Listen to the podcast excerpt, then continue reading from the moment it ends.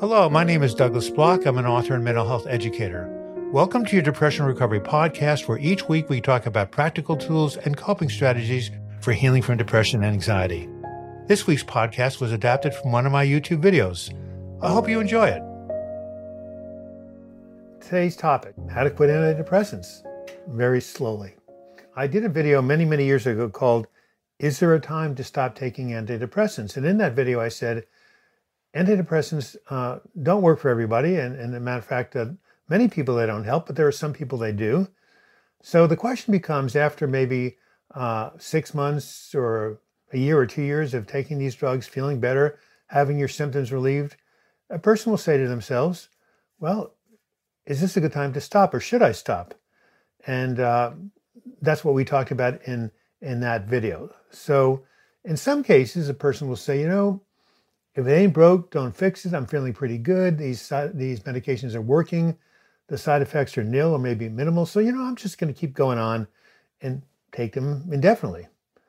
But in other cases, people will say, you know, I'm doing a lot of other things besides doing these drugs. I'm doing Douglas's brain maintenance program. I'm exercising. I'm sleeping well. I'm eating well. I'm doing affirmations. I'm meditating. I'm doing mindfulness.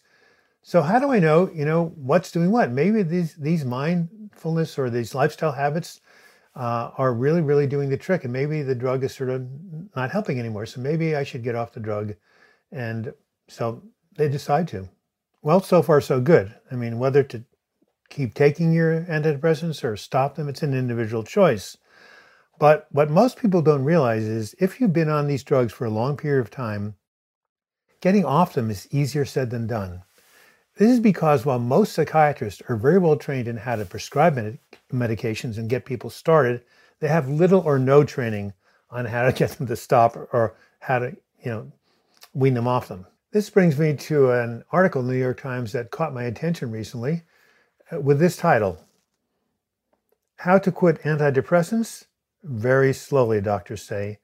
But what's really provocative is the subtitle, which reads Mustering Solid Evidence two researchers have denounced the standard psychiatric guidelines for how to best wean patients from depression medications.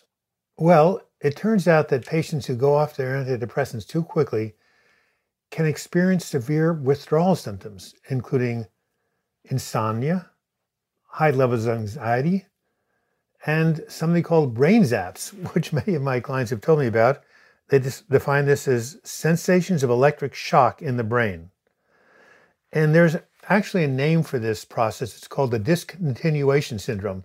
Psychiatrists have actually given this name when people come off these drugs and they get these horrible symptoms. And for years, uh, they have been downplayed by the psychiatric community as simply being uh, symptoms of underlying mood problems. Now, a pair of British researchers have broken ranks with established psychiatry in that country and have argued that uh, they did the paper, by the way, in, in, Lancet Psychiatry, if you want to look it up. And they argued that any responsible withdrawal regimen should take place over months and even years, not the standard four weeks. That is the general you know, advice that psychiatrists give. There's a guy named Mark Horowitz who is one of the authors of this paper. He's a big shot. He, he is a research fellow at Britain's National Health Service. And he says, I know people who, uh, who, can stop suddenly and have no side effects, no problem. But he says other people have to pull apart their capsules bead by bead to basically go off these drugs without any problems. And we now have provided the science to back up what we've seen all along. So, what is this research that Dr. Horowitz cites? Well, in one study in 2010, I was, yep, one study in 2010, uh, Japanese researchers found that 78% of the people who try to get off Paxil experience severe withdrawal symptoms. And boy, my patients, my patients, my clients have been telling me this for years. Uh, Paxil is a really, really hard medication to get off of. However, when they went ahead and they spread the time out over nine months to a number of years, then only 6% of the patients had withdrawal symptoms, from 78% down to 6%. In another study uh, conducted by the Dutch just last year, 2018, they found that 70% of the people who had difficulty getting off Effexor and Paxil were able to do so by uh, safely following an extended tapering regimen, reducing their dosage by smaller and smaller increments until they were down to 140th of the original amount. Well, my takeaway from these studies is pretty clear. I'm on two uh, medications right now, and if one day I decide to go off them, I plan personally to work with my doctor to taper these things off over a long period of time just to reduce the risk for me of any unwanted side effects.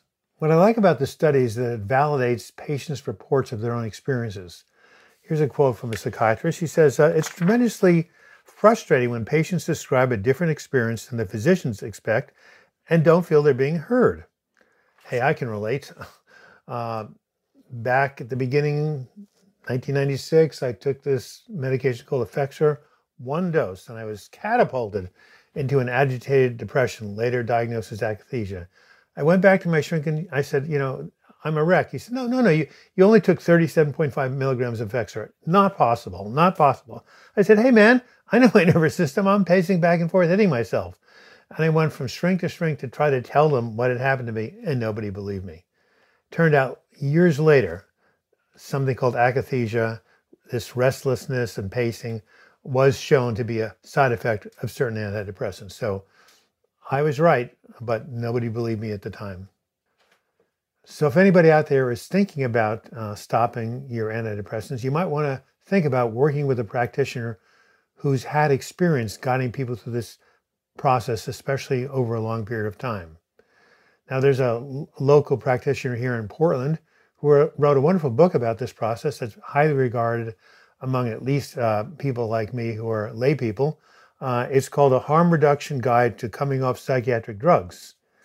And there's a free download of this book. You can go to um, www.theicarusproject.net and you'll find a way to download the book. And if any of you do so and you do apply it, let me know what happens. Let me know if it's helpful. And for that matter, please tell me your experiences now of any time in the past you've tried to come off antidepressants. Uh, if there were withdrawal symptoms, maybe not, but whatever your experience was, I'd love to hear about it. So, uh, again, I want to say that uh, coming off of drugs, psychiatric drugs, is no easy task. Uh, it's harder than most people thought it was, but there are protocols out there and there are people out there who can help you.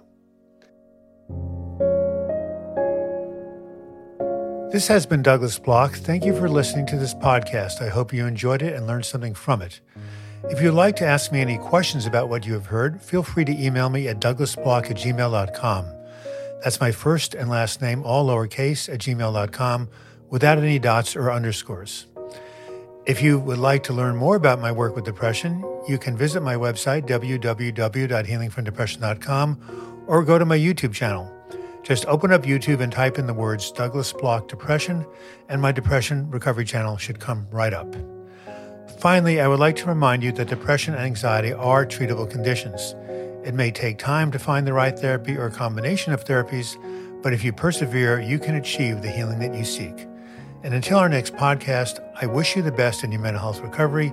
Thank you for listening.